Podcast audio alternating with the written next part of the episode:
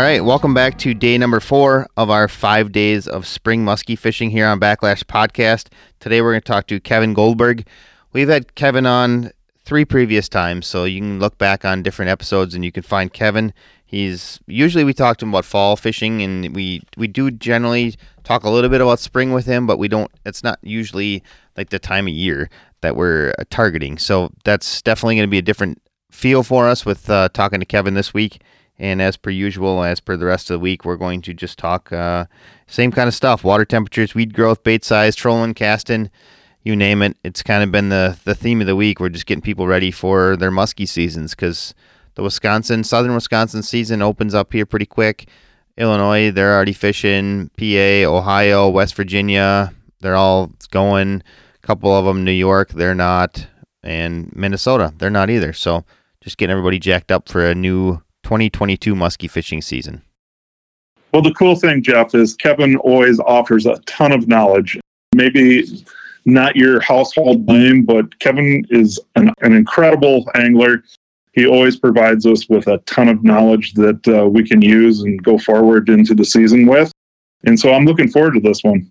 Yeah, well, absolutely. Kevin gets on the water as much as any guide does, but yet he's he's not a guide, so he's not trying to sell you anything in particular or even necessarily keep secrets, right? I mean, he's just looking to help people catch muskies. So that's the cool thing about Kevin. Absolutely. He he wants to see people successful. So he's willing to share. I mean, that's the bottom line. So stay tuned. This one should be a really good one. Absolutely. And if you're looking for gear for your upcoming muskie fishing adventures, check out teamrhinooutdoors.com. We have pretty much everything for your muskie fishing needs. And then you can also check out muskiemayhemtackle.com and stop on by, pick up some cowgirls, some junior cowgirls, some triggers, some detonators, and the new grenade. You can find that all out at muskiemayhemtackle.com. And that's about it for this intro for this episode. We will go dial up our conversation with Kevin Goldberg. All right, our guest today is Kevin Goldberg. If you're interested in what Kevin has to say, you can listen to episodes 125, 77, and 27. Earlier this week on Phil's episode, it seemed like I had talked to Phil like a couple months ago, and it turns out it was almost like about six, seven months ago. So I thought I'd do a little homework on this one. That's when you can find Kevin. We haven't talked to Kevin during the springtime. We've talked to him only in the fall. So, Kevin, this will be interesting. We're going to talk about spring muskie fishing with you thanks for coming out again. We appreciate you, as always, taking time out of your schedule to be on our podcast. Yeah, no, you guys are very welcome. I'm glad you uh, invited me back on. And it's a fun time of year. I always love talking about spring. I mean, it's it's one of my favorite times of the year to fish outside of the fall. So, yeah, I'm glad to be back on. Kevin, let's just get right into it. So, we've talked about this all week long. We've talked about water temperatures first. And if you read any muskie magazine or publication, they always talk to you about finding the warmest water in the springtime. And we're asking uh, to you, is that something that really concerns you, or how do you go about finding fish location in the spring? For me, in the in the springtime, like yes, I know the warm water is important, but I don't like live and die by it. I don't just have to find like the warmest water. I think it's a good starting point and, and surely always worth checking. But I feel like in each individual lake, there may be a certain, you know, let's say if the lake split in basins, maybe maybe in the mm-hmm. southern basin, even though it's not as warm, you can still find warm waters within that basin. And I think that can be equally as important. It's not the warmest in the whole lake, but just finding a temperature increase of two to three degrees, maybe it's a decent sized bay with deep water access close by, and you know they used it for spawning. And being a little bit warmer yet, it's just a little further along, and you'll find more active fish in that area. So I do like warmer water, but I don't think it's like I said. I think each section of the lake has prime spots in it that are good, and typically in the spring they just happen to be a little bit warmer with a little more possible weed growth going on, and they're just further along in general in the season. That's interesting that you say that because I've heard that now from a couple people that they that's kind of how they work. They say find the warmest water within the area that you're fishing, not necessarily chasing around the entire lake to find the warmest water. Hmm. Yeah, for sure.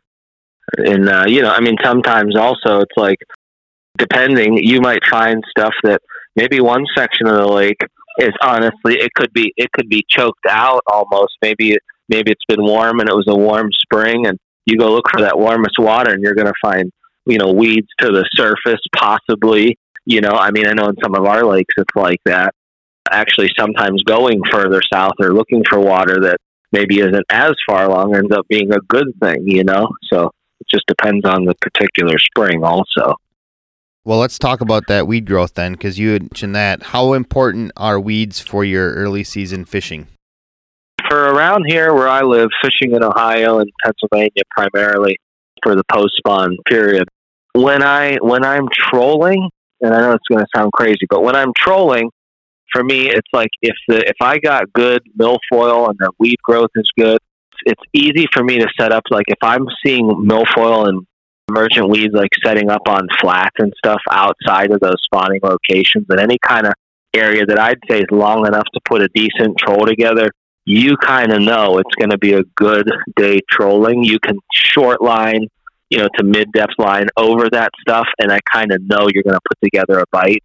However, that's for me, it's more important trolling, which I know it sounds strange, but when I'm casting, not so much, but a lot of it is because of the areas and the lakes I fish casting wise, you know, if I go up and it happens to be that maybe it's been a cooler spring and the fish have spawned, but there's honestly no weed, you can still, where we live, go up into the, go fish like the biggest feeders or the biggest creek arms or bays and cast. And I'm basically just casting shallow, you know, there's basically, there's wood. It's a lot of wood on the shoreline you're casting timber um, that's actually just extending out into the water. It's not standing timber, but you're just casting like laydowns, and uh, it's just shallow water that happens to be a little warmer. And you can tell it's right outside of where the they've already you know done their spawning and they're starting to move out, but they're not quite out onto the main lake humps and spots yet. So they're just kind of extensions of those shallow bays. And there, if there's weeds, great, and sometimes there is but it's not as important for me to that that's like a confidence thing I need for casting. I, I do plenty of casting on just laydowns and just warmer water that's just outside those bays. One thing about the trolling too that I didn't say, if you are trolling and there doesn't happen to be weeds present or they seem behind, they're not really cut, grown up yet, you might see little ticks of them. There's still fish in those areas. It's not like they're not on those flats and stuff as well, because they still are but I just find the overall success rate goes down a little bit for me. My confidence isn't quite as high. And if I troll it and I'm not seeing like the weeds like I want, and maybe the fish aren't quite set up in the numbers I think they are, it's real quick for me to just turn to go casting because it's like an alternate when you don't have a good weed year. That's an alternate option for structures to go cast the shorelines and cast the laydowns. You know, I just want to say that as well. I have kind of a random question. I don't know if Brad and Jeff followed through with this in the last couple of podcasts because I wasn't there, but are you a we're kind of doing a mini survey. Do you sharpen your trolling bait hooks or do you leave them factory? Uh, i always sharpen them. Yeah there's actually i mean people make fun of me sometimes. I make this face but i like i can't help it. Like i have to sharpen everything. Every once in a while there's something that just feels really good factory sharp. Typically those black hooks on like a little bit smaller baits. Some of those are sharp enough, I feel, but a lot of it's probably in my head. And I think what happened to me from all the days trolling, some days there's been times we lose fish, and a lot of times I'll go to check the hook, and there's either a rolled point or it's soft, or I couldn't stick it into my thumbnail, and it's like, Ugh, and I just can't help think that that's not what caused me the loss. But I have to admit, sometimes with trolling, I feel like there are times where it's probably my hooks are honestly too sharp, and that might sound like, well, how could they be too sharp? If they're sharp and you get through the bone, through the jaw, that's one thing. But if they're really sharp and they're like light biting, or you're getting them in the skin or underneath the jaw or in the side of the cheek or face, well, unless the drag is loose enough, and you don't know that when they hit, unless the drag is loose enough that it can definitely get lined no problem. Sometimes short lining, real sharp hooks I know they like skin grab them and like the first head shake and they're gone. There's a little bit of both sides of that, but I still weigh on the uh, the the side of I always sharpen them. Yeah, it's an interesting concept. I mean, uh, Carrie, I think did you put a survey on Facebook? I, I put a survey on Facebook and our Instagram page. I think the Backlash Podcast once. And right now, the last time I checked, right now sharpening was winning. I think I've seen it a few times, and we've talked about this uh, before, but talked with Captain Philip Bowerly as well, and he's one that doesn't sharpen his trolling hooks. Uh, Matt Seifert doesn't. I quit doing it a few years ago because I was experiencing a bunch of losses with particular baits. And I think a lot of times when they're heavy, big, giant baits, you don't always hook them right where you want to hook them. And I think a dollar hook sometimes plants that bait where it needs to be hooked. And I definitely have seen a curve and, and catch results. But, you know, that's a crazy, crazy topic, that's for sure. And I, it's funny Carrie brought that back up. I am going to see where the survey ends up. You know, it's uh, to me. I think it's it's so relative to what it what lures in fact they are. Like, um, that's a lot of it. Like, so like when I'm trolling spring and like small baits and and let's say softer rods, so to speak. Uh, maybe not trolling as fast and things of that nature. My drag's a little looser. I'm short lining. Any kind of anything like that. I would say, yeah, like I definitely got to have sharp hooks because a lot of times that's all I got. That's the only thing that does it. The rod's not doing much. The drag is not doing that much. If I put too much drag, I'll bend the hooks out. So like things like that change it. Versus next thing you know, I'm up somewhere and speed trolling along and running, you know, three x strong hooks. Like let's say maybe like even springtime, a little Ernie hook. Well, little Ernie hook is a strong, heavy wire hook so when that's the case, it's like, yeah, then my drag is tighter. You know, if the hooks weren't sharp, I'd probably still get them, even though it's a thicker wire hook, because you know I got drag, a stiffer rod. So by the time they hit, they set themselves. You know, so I, I, there's a couple sides to that. You know. You know, yeah. since you're you're kind of talking about that short line trolling, another guest that we had on, Greg Thomas, you know, he does a lot of short line trolling in Kentucky. I'm curious, when do you normally do your short line trolling? Is it does it have anything to do with water clarity? For me, it really, I mean, I, I have to say, I guess it does just because the fact our lakes are typically always dirty. That being said, I, I have short line like up in Canada when the water's clear and stuff. I have, and I've had success with it, like in the summertime too, over top of the weeds, but short, you know, not more than 10, 12 feet of line. But I have to say, just in general, most of the time the water is dirty. So it's just dirtier here. The reservoirs and the rain and the um, eroded shorelines. So yes, a lot of our shortlining is definitely dirtier spring water. But it starts for us, you know, in March, and I pretty much short line all the way up till I take my boat to Chautauqua in the end of May. So March through May, short lining is is pretty good around here. You know, it's just one of those things. It's like it's Sometimes you're short lining, and it's just because they're up in shallow water and there's no weeds. And then just the same, you know, it gets a little nicer. The water clears up, and by that time the weeds are coming up a little better when I'm trolling the flax and stuff. And then it's the same thing. I'm still short lining, you know. Then they're just coming up over weeds, but the water does clear up a little by then. So that whole block of time, short lining is definitely you know a good option around here. Let's talk a little bit about bait size. You know, we're talking about spring fishing, um, and maybe you can kind of tie this back together with pre-spawn versus post-spawn because you have the opportunity to do both. Can you talk to me? Are you are you normally using bigger baits or smaller baits? What's your go-to baits? I would say number one size for me is four to six inch baits.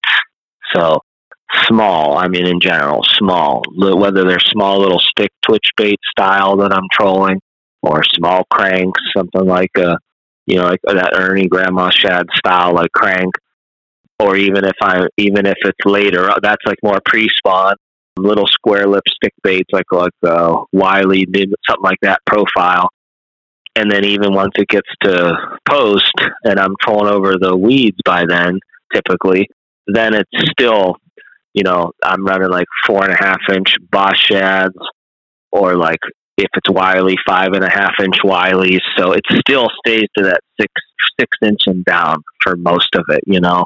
Now there's an exception. Like sometimes I will still do good on it seems like if I'm running stuff bigger than six inches in general, that whole time period, they're typically baits that are I would just call them lazier It's not a seven, eight inch, nine inch bait that's like a violent or an aggressive wobble or anything like that. It's more along those lines of like grandma action, you know?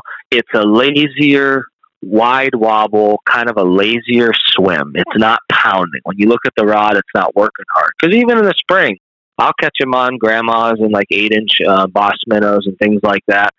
And a lot of times, like I said, you compare the two of those, and the rod's not wiggling nearly as much. It's just like a lazier, easy target. That's about the only thing I'd say for if I am going bigger springtime. That's usually the style bait that it is that goes for me. So let's talk about pre-spawn versus post. I mean, does that that rule change at all? Not really. No, no. Because even real early pre-spawn, I've still caught them on those like bigger minnow baits. I have. I might be running like where we are might be a six rod spread for two guys, and maybe I'll run, let's say, four baits in that four to six inch size, and then maybe something a little bigger, six, eight inch on one, and I'll even throw like a nine inch on the other. So out of my six rods, it might only be, you know, a third of them versus um, post spawn. Things change a little bit. It's a little more of an aggressive action, even if it's under six, even if it's six inches and smaller. It's more of the harder thumping, round lip shad baits for the most part. And if it's Wiley's, it goes from straight to jointed as a change from pre to post spawn. More of the jointed come into play for me in post spawn. And then maybe I'll do two or three of the rods in a set that'll be over six inches from six to nine. That's the main change, I would say. How about uh, trolling versus casting? I mean, does that change the rules at all as far as size of bait? If you start to do the casting thing, um, are you still following that same suit? No, no, that's one thing. And I always say to myself, I'm like, what could it be? I mean, why is it that I'll pull up the troll and right away I'm going for the four to six inch bait? But as soon as I go to cast, I have no problem putting on a, you know, eight, nine inch glider or jerk bait. And the only thing I can think, because it, it's weird, I mean, it's almost exact opposite for the trolling. Like when I cast, it is. The only thing I could think that's different is possibly it's the action. It's that erratic stop and go nature of like a glider or the side to side. It's a big, easy target. So it kind of comes back into play of like that one big minnow bait that's lazy. Oh, well, this is actually, you know, it's actually like I'm making it, you know, giving it that lazy part. I'm giving it the pause, and it's a then it becomes it's an easy meal. And I think because of that, I think because of that, you know, that's why I go for bigger when it's casting. Now, if I the only thing small I really use casting is probably cranks. I will throw like six inch grandmas and like twitch them around.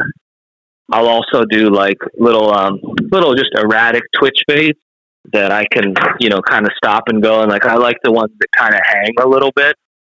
So if you're twitching them, they can like hang on the pause. That's about the only thing in the spring I still use that's small. I'm not real big on the rattle baits. I, I mean, I know that bite works, but I don't really do it much. It works on some of the lakes around here, but it's just not a.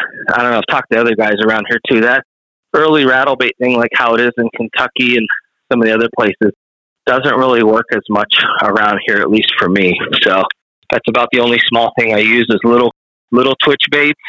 And if I'm throwing bucktails, they're usually smaller. Like uh, I would use, say, like eight. You know, or like say from you guys, like I would use the showgirl. I caught him on like baby girl, or I'd use the, you know, maybe a double showgirl. That's about the norm here for early season. Well, typically, I mean, Ohio's maybe a little bit different, but say you're going to Chautauqua because you know that's uh, that the third week in May, that opener.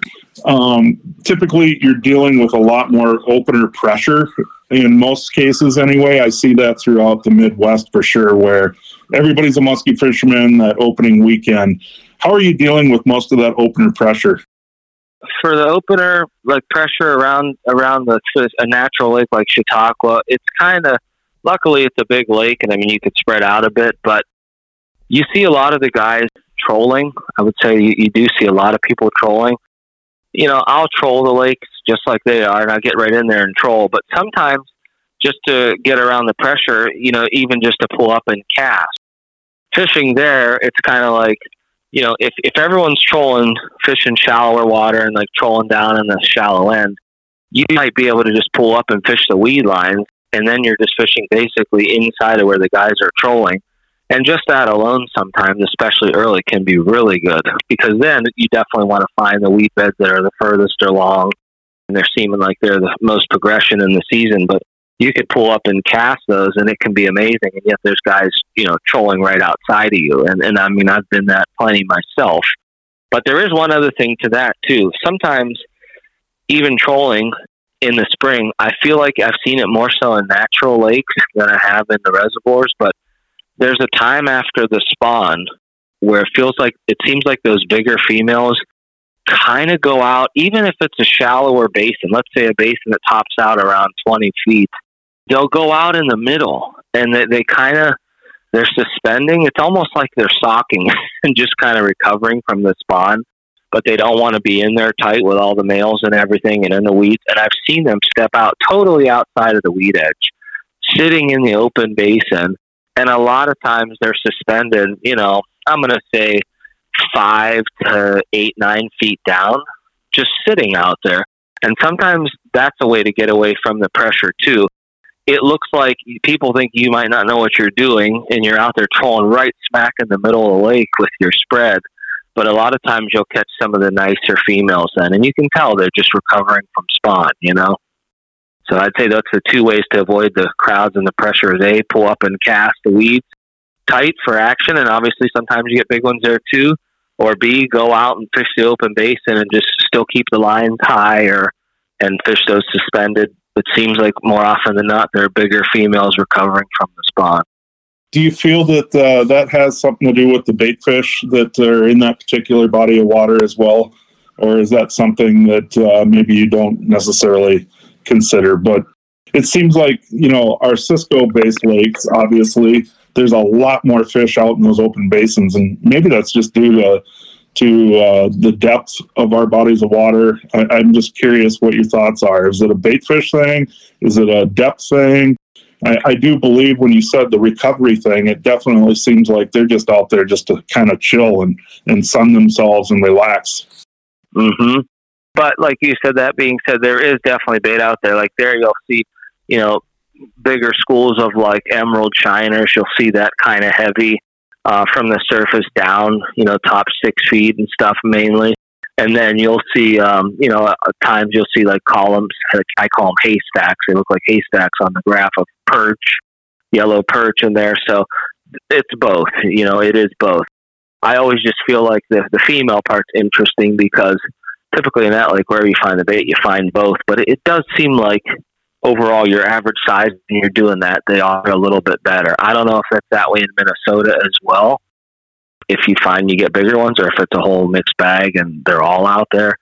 But it seems like they're it's like in other words, if you pull up and pounded the weed line for the opener and you're seeing a bunch of thirty to thirty six inch fish, you can switch gears and troll and it's like it kind of reverses and it's more thirty you'll see more of the 37 on up and more females and up into the big, you know, 50 inch class fish, right? So I wonder if, if it's similar in Minnesota. Do you get the small ones out there too, or not nearly as much?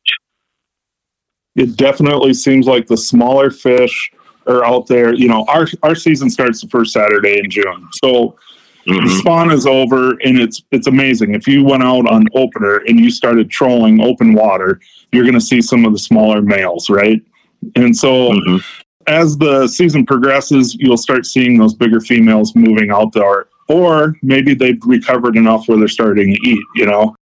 But the one thing that I can tell you, you know, and this has been something that we've talked about a bunch on the podcast here over the week, is calendar dates versus you know the seasonal progression you know as far as weather and temps and things like that i mean I do think that I do see some calendar things that happen, and it's not necessarily related to the moon as much as it is calendar dates when fish start to move out to certain bodies or certain parts of the body of water. So I see that like literally every year. I'd say last year was a weird year because we had such an early spring and it just I think it was already done before we got out there. But then again, I can say that, but our normal calendar days of the month of June we started catching fish in the open water again. So it's really strange to me. You know, I mean, the progressions happen, but there's something to be said about calendar times too. And I don't know if you see that, Kevin. For sure. I mean, I'll look back at my phone and I'll see, oh man, we did really good, you know, May 3rd. And then I look back the year before just for the heck of it to check. And sure enough, 2020, same thing, first week of May, like I, I'm seeing it.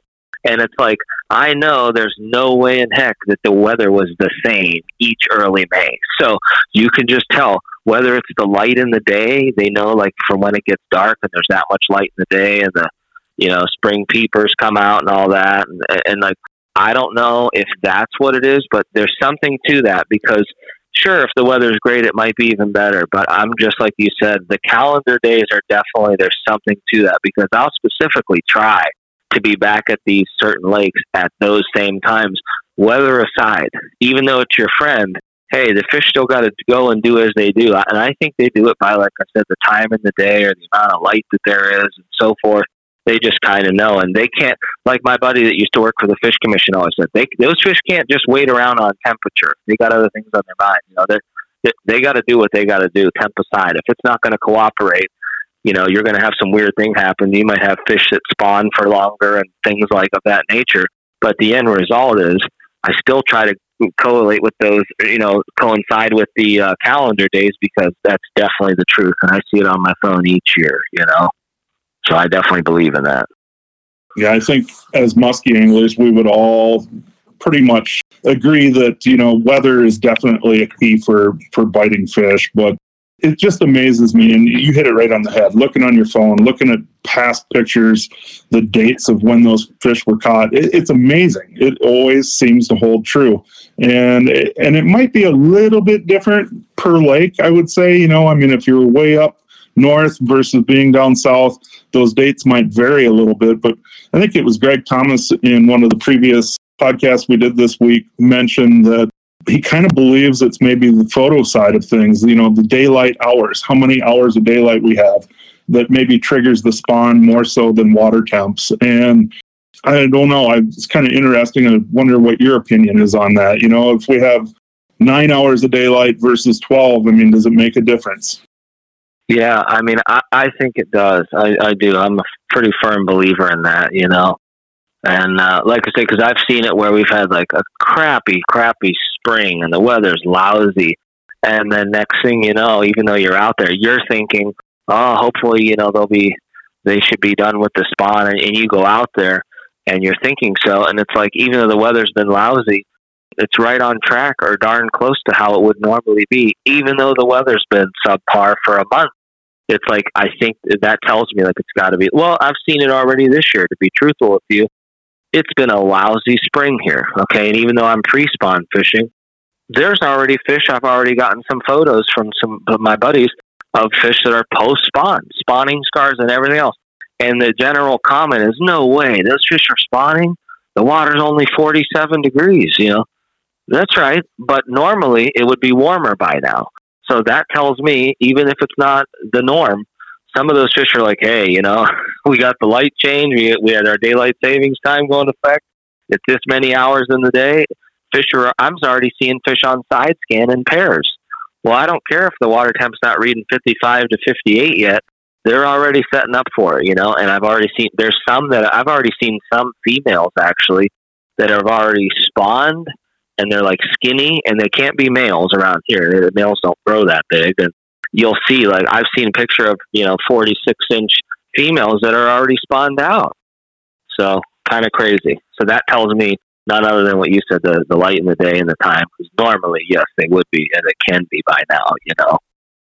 It is interesting. Uh, Captain Philip Bowerly actually mentioned a lot of times his clients are within the same day every year you know so the past five years say you were in my boat on those dates every stinking year and it's weird. And that kind of measures the calendar as well no different than you looking back on your pictures of your phone. Mm-hmm. it's it's interesting. I mean it truly is and i think there's so many things that you know can compile. The information is so abundant and it's so crazy it's almost hard to manage mentally anyway but you know, using your phone with pictures and so on and so forth, there is ways to manage that. Or maybe you're a note taker. I've never been really good at that. And so sometimes I struggle, but uh, I do have some buddies that are really good at keeping notes on a daily basis throughout mm-hmm. their seasons, you know, and you have 20 years of information and, you know, it's amazing to me. And when I've struggled, I've called some of those buddies and said, Hey, you know, I kind of remember back in 07, the weather was really similar. The water temp seemed to be around similar, but I don't remember what we were doing to get those fish. And they'll go back and look. And sometimes that can make or break your days. It's pretty amazing. I mean, if you're good at doing that, I definitely would encourage it. For sure. Yeah, I used to do that. I have like about, I don't know, I have close to 20 years logged where I used to do everything. And, uh, I, and I used to do the video, and I learned a lot from watching my own videos. They were just for fun, but but they were also informational Did for myself. Looking at the date, looking at the time, looking at where I was. So I have those two things that I do reference from time to time. I no longer log now. Now I've kind of changed. The only thing I do now, as opposed to the logging, is now when I go on trips, if it's a trip that I know is an annual trip, let's say I'm going to Georgian Bay, or let's say I'm going up to uh, like Northwest Ontario for a week or things like that, or a trip that's maybe an annual trip that I do that I know I'm probably going back, I'll take my own log of that particular trip.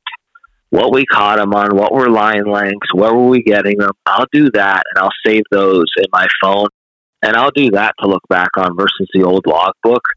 It might not say every little detail, but it's enough. It's the water temp, it's the time of year, the wares and then then like I said, the line lengths and stuff like that helps a ton for trolling trips.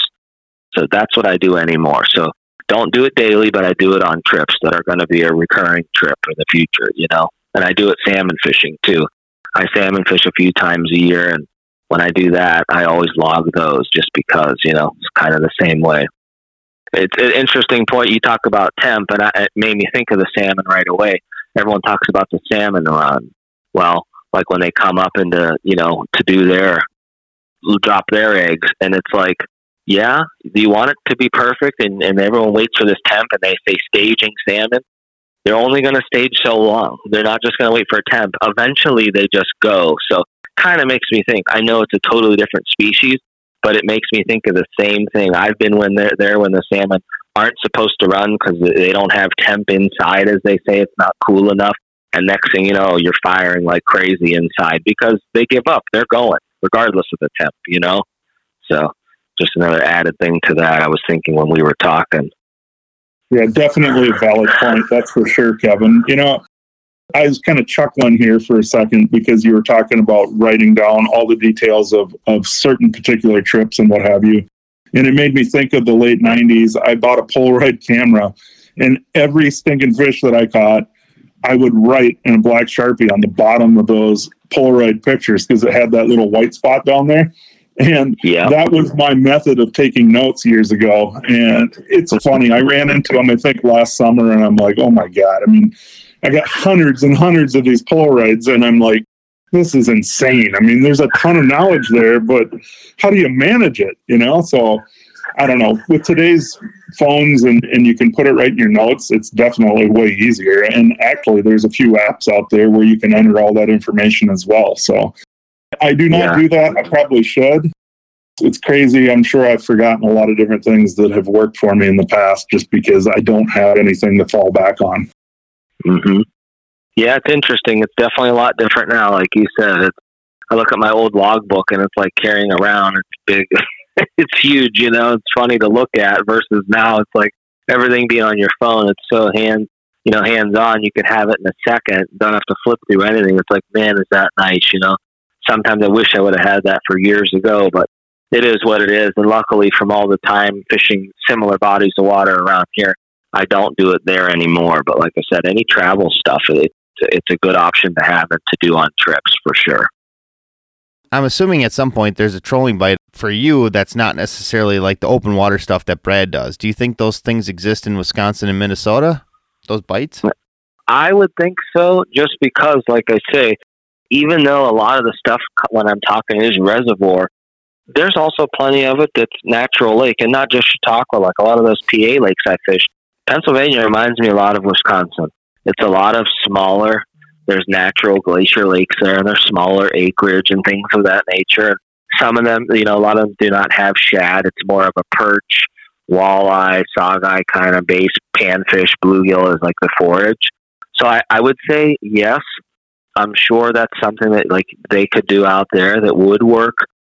We kind of have the two. Like we do have that open water, which we talked about, but I'm sure same thing there. If the guys, you know, in the Midwest wanted to try it, if they're not doing it already, I'm sure they could go out and just first thing they would do is find the most major spawning areas that have that concentrated what they assume the biggest amounts of the muskies in the system. Start there, and there's a few things you can do because of the different lakes that I fish. I'll give you a couple examples. Like some of them, the bays are big enough that's almost like a lake within a bay and you can actually go in and troll around the edges of, the, of that bay and troll in the open of the bay as well, as you're cutting across. Uh, you'll just find fish in there.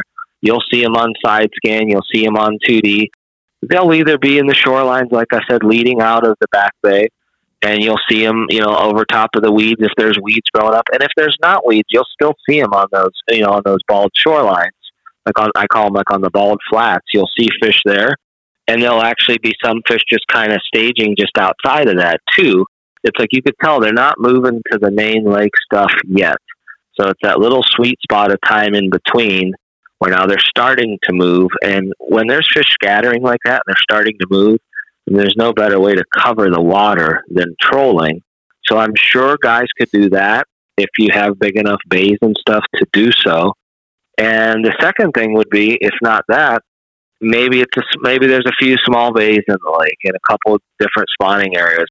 And like I have a lake around me that's like this that once they're done in the spawn, to go in there and try to troll around, I mean, you're going to get dizzy doing loop de loops, you know?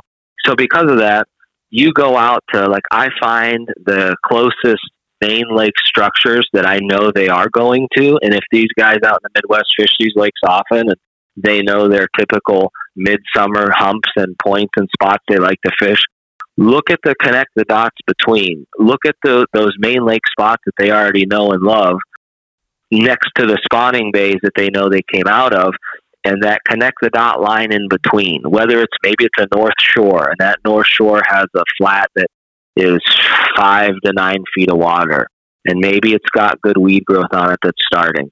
A spot like that, they can I guarantee they could go to that and troll like, you know, maybe five to ten feet of line on whatever style baits they're used to using. I mean, they can try six inch stuff like I was talking, or they could go bigger if that's what they're you know used to using there. But either way, just keep it shorter and troll over those flats, whether bald or weed growth starting.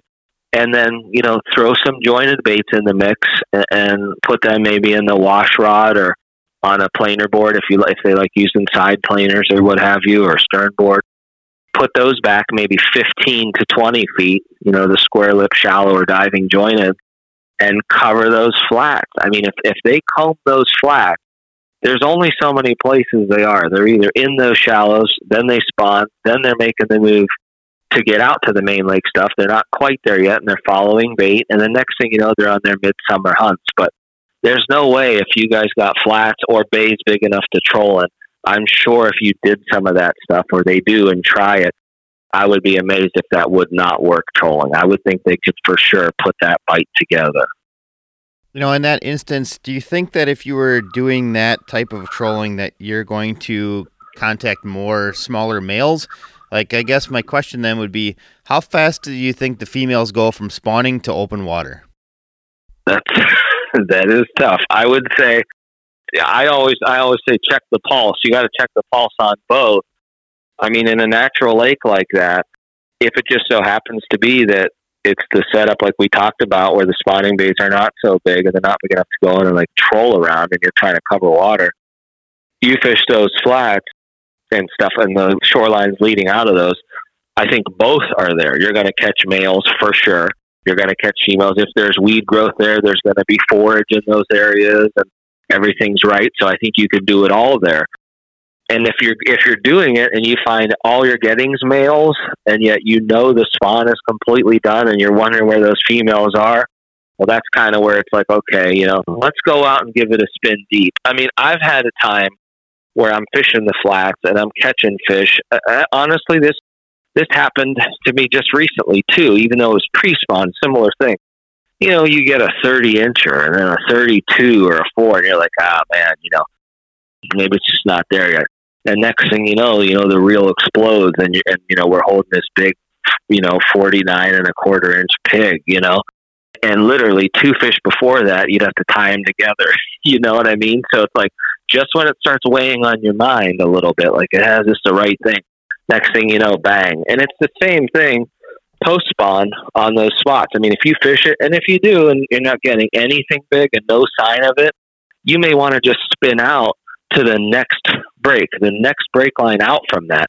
And sometimes just doing that, you'll start marking these bigger marks sitting suspended. And one, if that's the case, and I see that when I turn out and I start marking bigger hooks sitting suspended, well, then yeah, it's time to give that a few spins and see if you can't get something going. But usually, you don't have to go too far from that, from either the bay, the break line that's next, it's you know the shallow flats and shorelines extending out of the bay, and it's like sometimes I'll just turn the boat one break line out, and then there's usually bigger marks. So those might be the ones out staging a little further than are the females, but it's typically easy enough to check them all in a day, you know. Because I assume these are generally smaller lakes on average, right? Yeah, I would say. I mean, the majority of the lakes in northern Wisconsin are, I would say, fairly small. I mean, small would be, mm-hmm. you know, I mean, there's a few over a thousand acres, but the ma- far majority are under a thousand. Yeah, yeah. So that would be very similar to those PA lakes I talk about. That's that's kind of what I would do there. There's times I go out, I'll cast in the morning, fish the bays that I know they just spawned in, and sometimes I'll see like remnants of what was going on. You catch a little like dink, and I'm like, yeah, something's going on, and there's like nothing going on, and the temp's a little warmer. It's in the low 60s, and I'm just not feeling it. And the weeds are kind of getting thick in there, and it seems like it's already done and moved on. It's further along than where I'm thinking. And then as soon as I step out and set up lines and troll that extending shoreline out of there, instantly we start catching fish. And sometimes you'll get a few males and then boom, you get a nice big female. So that's why I say you got to do both. And sometimes you do that and you get males or, or maybe it's not even. Sometimes it's further along than you think or maybe the weather pushed them out because the weather does that too. Sometimes a front will come in that night and the fish will instantly stage out a little bit further. So sometimes it just depends on the particular day you're there so a lot of times, if I do that and I know it looks right, the, the spot looks good and the weeds are looking good, but nothing's happening, I'll instantly try out deeper just to see. And sometimes it saves you, you know. But like I say, typically that's easy enough to do that. It's just as easy as that I'm not changing baits and I just let out more line and turn out one more contour line, and next thing you know, you find them there, you know. So, Brad, quick question so, for you then would be how long do you think before the muskies, say in Minnesota lakes, go from spawning to the open water bite? Is it a matter of days? Is it a matter of hours? What do you what what's your guess? Obviously, it's just a guess because it's very hard to determine what actually takes place when they actually spawn. Well, it's kind of I hinted towards that earlier when Kevin asked me, you know, what the dates are and how those fish react, and are we seeing the smaller fish out there? It, it's amazing. I mean, year to year, you can always catch some smaller males right from day one, the first day of the season that whole first week, you're going to see some of those males out in that open water. And then it slowly transitions, you know, and you get into that second, the end of the second week, into the third weekend of June, and you're going to start seeing the bigger fish out there.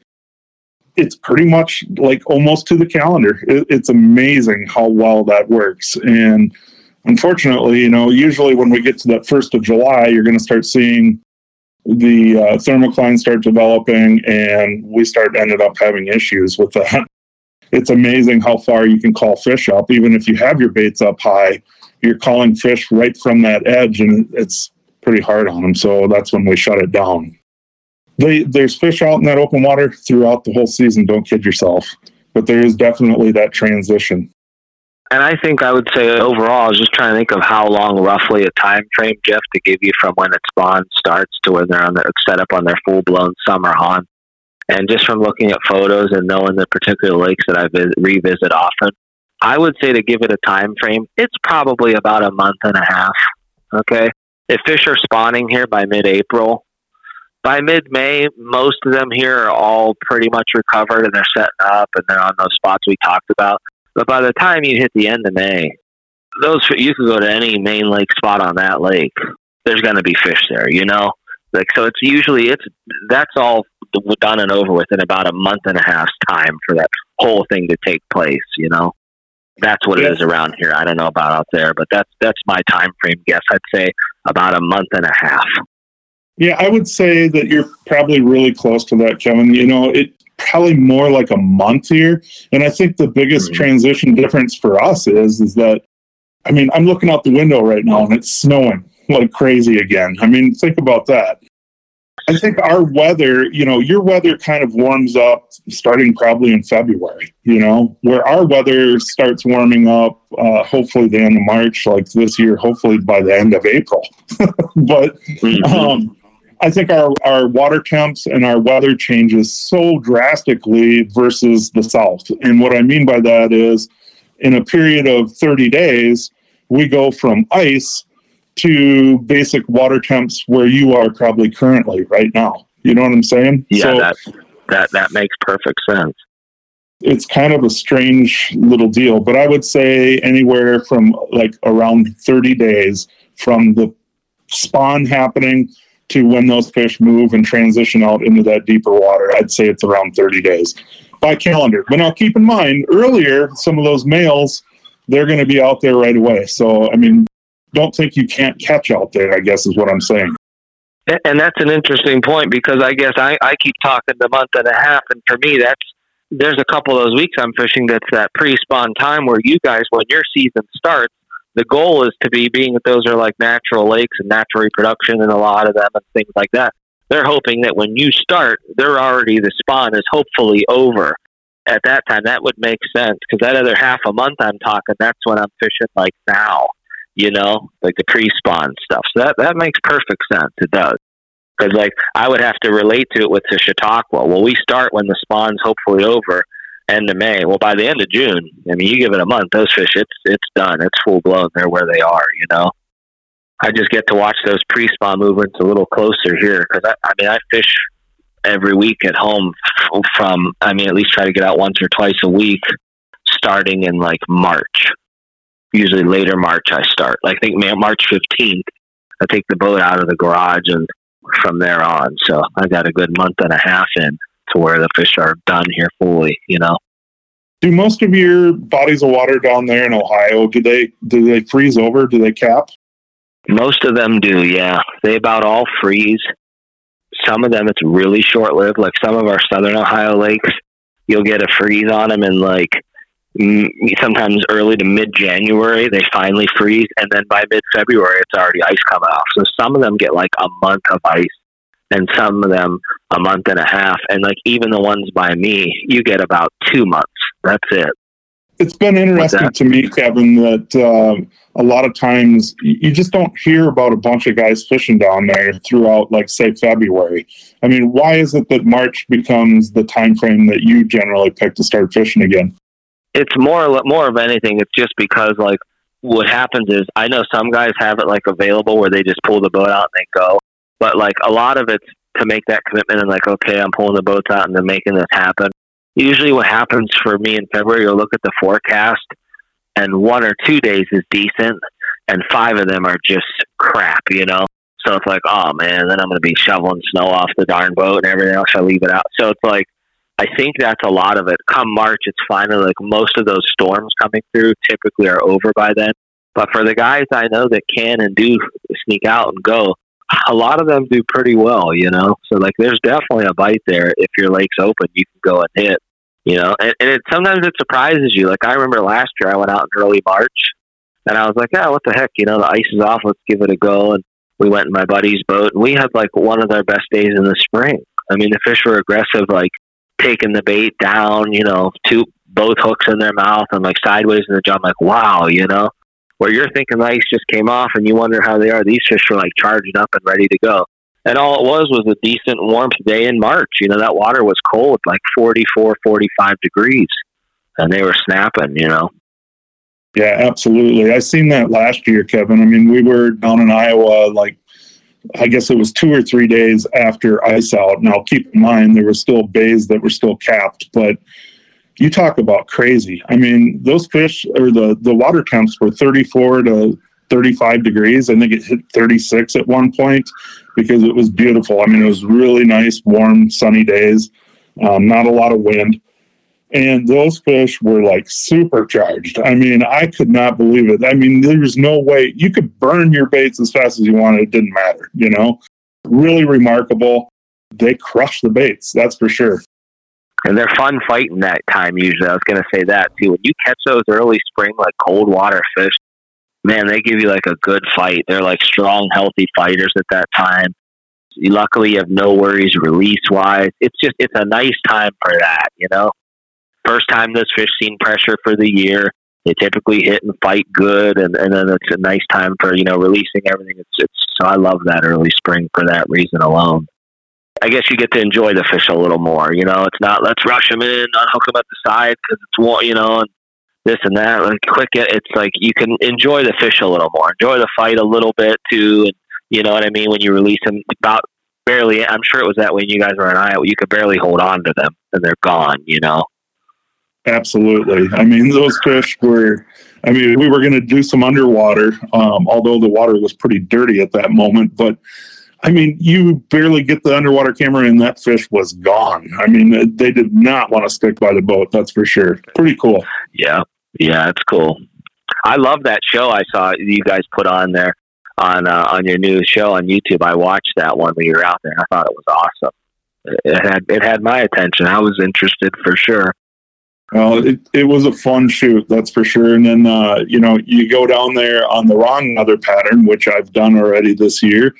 Guess what? You're fighting it hard and pretty much don't get anything done. So I do think weather probably plays a big factor, you know, during this time frame as far as early, early like that. But don't get me wrong. I mean, we just had the world's worst cold front, is what I called it. I mean, talk about insane. Uh, 25 was probably the least amount of wind we've seen, and we've seen up to 40 mile an hour wind. So that did did us no justice as well. So it's part of the game now, and we fought through it, and we ended up with one fish. But at the end of the day, it felt good to be on open water. Believe me.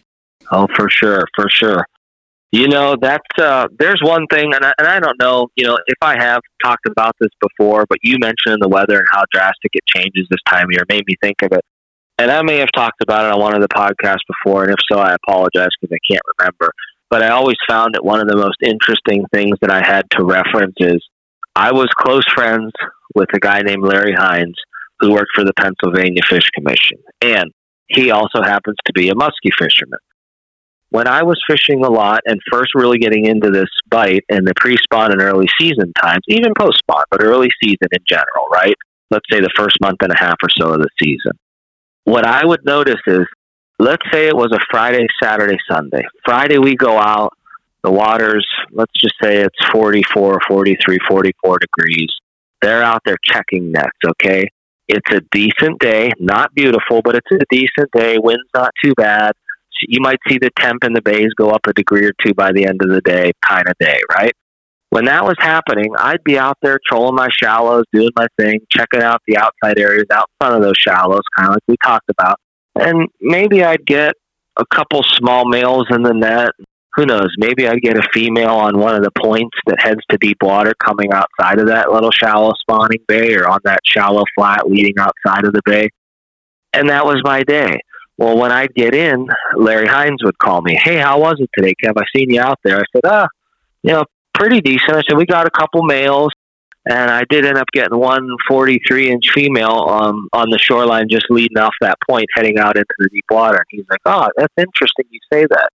He's like, our nets today, when we checked them in the shallows on the flat, he said, we, uh, in the shallow flat in the bay in the back there, he's like, we had, man, there was quite a few males, some sublegals even was kind of void of females today, but we got a lot of males in there. And then he's like, actually, one of the nets on the point going out, we had a mixed bag of a couple males, and there was actually uh, two or three females in the net. I'm like, interesting. So it makes it where I'm not thinking about the baits I'm running. Am I trolling too fast? Am I doing anything? It was what was happening he's pulling nets. You could forget about what you're doing fishing wise, but it was crazy how what I would do would relate to him so closely. And I was like, so then obviously I couldn't wait till the next day. So come Saturday, the forecast might have been, let's say it gets six degrees warmer and the wind's light. Well, now when you start your day, the water temp is similar to when you left. And then it gets up to, you might see 48, 49 degrees in the bays in the evening. Now, when that happened, all of a sudden, those few females that were staged would move right up. And next thing you know, I got a nice big fat 46 incher or something, and another female, a couple males in there. What a day. You know, it was a great day and everything lined up. The evening was good. I talked to Larry, you know, and he's like, oh man, he's like, yeah, we were busy today. Boy, those, those fish moved up in a hurry. You know, we had them, the points, we still got the odd straggler, but in the bay themselves, man, we had a one that had you know ten females and a bunch of males and subs. They were all in there, and it's funny that story was so neat for me because I'd see it, hear it to confirm firsthand, and the exact same scenario the week after. The Friday was similar. It was the same kind of thing. And then the Saturday, that night, Friday night, the front came in, winds blew, it got cold. I mean, you woke up and you're, you know, ice on the windshield a little bit drive to the lake and thinking you're going to go back and do your pattern, and you end up combing the shallows and get like a sublegal or a you know a little dink or something, and it's just slow. It's not happening. So you end up to put a bite together trying to go for those fish that you know they were there, but they would just retreat and step off. You might get them on the outskirts of where the shallow spawning bay is, or sometimes they would just move out and sit in open water the nets prove that exactly because the nets would be empty, no females, maybe a couple males, and then they might get lucky and get the odd one on the outskirts of that spawning bay, maybe. Or maybe there would even be just a few decent sized males in there, even, even that. So they were the only stragglers left in close proximity. So that was the most interesting thing I ever saw with how drastic this time of year temps did with the fish's movement. I mean, it was amazing. I couldn't wait for that phone call each night to compare notes with what I was doing trolling versus them pulling the nets. I learned a ton from that. It's pretty cool how that stuff all lines up like that. Mm-hmm. It does, and it, it helps you think like you don't have to question, second guess yourself as much. It's almost like you can go out and do that now. And if you know it's not feeling right and you're not seeing it right, you know it's time to change. Those fish didn't leave the lake they just might have left that general location where you were getting them. And a lot of times the weather will tell you that. So now if I see three nice days in a row, you know, I know what I'm doing, you know? It's kind of like that. Absolutely. Just, I just wanted to throw that in. I don't know if I talked about that before or not, but I always found that super interesting. So, Kevin, before we get you out of here, let's talk a little bit about preseason prep. What's a couple things that anglers that if they're just getting started here, thinking about getting their boats out, what's some stuff that you typically advise them to do? As far as equipment goes, in this you know preseason, I'm always uh, the only thing I do. The two main things I do. Uh, I go through and just like I check all my reels, and sometimes there might have been a few. I'll say like lost line or tangle or who who knows what through the season, and your rods are slightly underspooled or things like that. So I just make sure all my lines are back to where I know them because everybody knows their reels different. Some guys use them full, some use them close, but just make sure your lengths are where you thought they were because that's a game changer. If your line lengths are off, you're lost in the game, you know? So that's the first thing. Check all my lines, make sure everything's good. And then uh, sometimes what I'll do, I'll flip, I'll flip my line. If, if I didn't lose it, my spools are the same length, I'll walk them out in the yard and cut it and then re crank it on from the reverse end. You'll have, you know, a couple hundred yards of Power Pro, which you know is, you know, expensive and instead of just pitching it because it lost its color and it looks a little fray on that end, well, now I'll tie that end to the backing and reel it up, and all the line that was sitting at the bottom of the spool you never used, now you're using those first 30 yards of it. You know what I mean? So I do that preseason, flip my reels and do that to extend the life out of them, and then switch up all my leaders and stuff like that. And I, I go like early season, I'm using more downsized stuff from John. I, I get stuff from Stealth Tackle, and I get you know, just downsize my equipment, downsize the overall Fitzfloro, I downsize that, downsize the snaps and hardware in relation to the baits that I'm using, things of that nature. And then that's it for my trolling stuff, really. Just check my rods, reels, reflip the lines, and then my hardware and terminal tackle. Casting wise, I make sure all my reels are full. I do like my casting reels definitely all full. Um, so if any of those are not, I will just so I got my retrieve speed right. You know, you're not losing any speed that you need or cadences that you're used to working your baits at. And then again, of course, I'll change my terminal tackle and leaders. And then the other thing I do that's I do every year that's a prep for me, and it means a lot actually, is I go through and it takes me all day, but I actually set all my baits out um, for the season. So like let's say it's this spring and I'm getting ready preseason. I'll sit out there and first I'll grab all my casting stuff from the shows, any kind of baits I bought show season or just didn't use. And then I open my boxes of what I had in there and actually even some stuff that might have taken a boat ride for four years. I'll go decide, hey, am I going to use this thing or not? So I either take it out and put in the, you know, fill the box with new stuff from the shows or force myself to use it and decide if I'm going to keep it. But just to go through and actually organize your boxes, get baits that you either know have been going on a boat ride or new baits you bought that you want to make sure you use them. Well, if they just sit in a drawer, they're not going to get used. So I make sure and put all of my new stuff in the boxes to start versus some of my favorites and then some possible boat riders that haven't had any time to eliminate and evaluate my boxes right out of the season. So that's always a big thing for me. And doing the trolling stuff is a challenge. I'm surrounded by planos, but I try to get it all organized and I even organize by action. If it's a certain lure and I have lots of them, I'll have a plano just of those. But then I have some like one offs and two offs, and I'll do action. If it's okay, these are lazy, subtle baits, I'll have a whole plano that says subtle, and you know I'll have that. Or if it's hard pounders, I'll have that. I'll kind of separate them like that. But then you open your bag that you have a planos in it, and it makes it real organized. Like, hey, their fish are wanting subtle, slow action today, and I'll look through those bins and pick stuff out. So having it organized, set up, and knowing all the stuff you bought, if it's worth keeping or you want it stuff, that's big for me. So every year I do that. Um, that's pretty much it for my preseason setup. The only other thing I do, of course, is my boats, and I do, you know, I make sure I do all the motor, the lower unit, oil, all that stuff, grease the bearings, grease all the Zerk fittings for the motors, get everything. I always do that right before I start because otherwise I start fishing and then I don't want to take the time to do it. So I always do it early season before I start. Just both the motors and the props and all that. I check all that out. And uh, that's pretty much it for me. Other than that, I'm fishing. The boats luckily don't sit that long, so the gas treatment and stuff like that is not as big of a deal for me because it never sits long. The only other thing I do is late season before I quit. If I'm filling my boat up or I'm going on a trip, I always try to make it a point to put the ethanol free just for the month and a half or two my boat does sit. At the end of the season, I always fill with the ethanol free gas the country fairs by me sell the ethanol free. I don't worry about it too much during the regular part of the year because I go through the gas fast enough.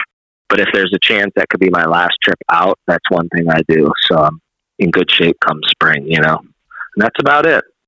Lots of good stuff there, Kevin. Before we let you out of here, last question then would be I guess we've been asking people what they think their forecast would be for this season. Kind of, why don't you give an outlook on what you think for the season? I think for this season, I have a feeling it's going to be in a nutshell for for the people that can get out or are still getting out fishing i think it's going to be they're going to be um, enjoying a lake a lot less filled with people after what we've been through with the covid and some of the stuff like what's happened to our lakes around here and how busy the boat ramps are. So i think the forecast for getting out and enjoying the lake is going to be a little more enjoyable. I don't think the lakes will be hit as hard so i think the pressure will be down in turn with that, I think obviously hopefully we'll be greeted by fish being a little bit more aggressive from the lack of pressure. And, you know, I think overall, just from the way it started for me, like it's been a good season for me already this year. And I can usually get a pretty good gauge by that. Like from what's happened for me so far, I have a feeling it's going to be a good year. I think you're going to have a good post spawn bite. And then I think obviously going right into summer, if it continues the way it is, I think it's going to be a good year. That, that's my guess. I really think it's going to be a good one. Well, Kevin, we want to thank you for taking time out to come talk muskie fishing with us. Especially this this time, We've got to talk early season muskies with you. We've talked late season muskies with you multiple times, and I mean, quite quite honestly, we might do it again. But anyways, we want to thank you for that. Hope you have a great season. It sounds like it's off to a great start. For our listeners, we want to thank you for putting up with episode number four this week. and we will have one more for you tomorrow. So we will see everybody again with a new episode tomorrow. Yeah, you guys are very welcome. Thanks again for having me on, and uh, always love doing the show, and it's always a great thing to be a part of. So I'm glad I could help, and hopefully some of the information that was passed on, hopefully some of these guys will try it and put that bite in together for this season for them, and hopefully have some uh, spring trolling success. Would be awesome to hear if it was. Absolutely. Thanks again, Kevin. You're welcome, guys. Thank you.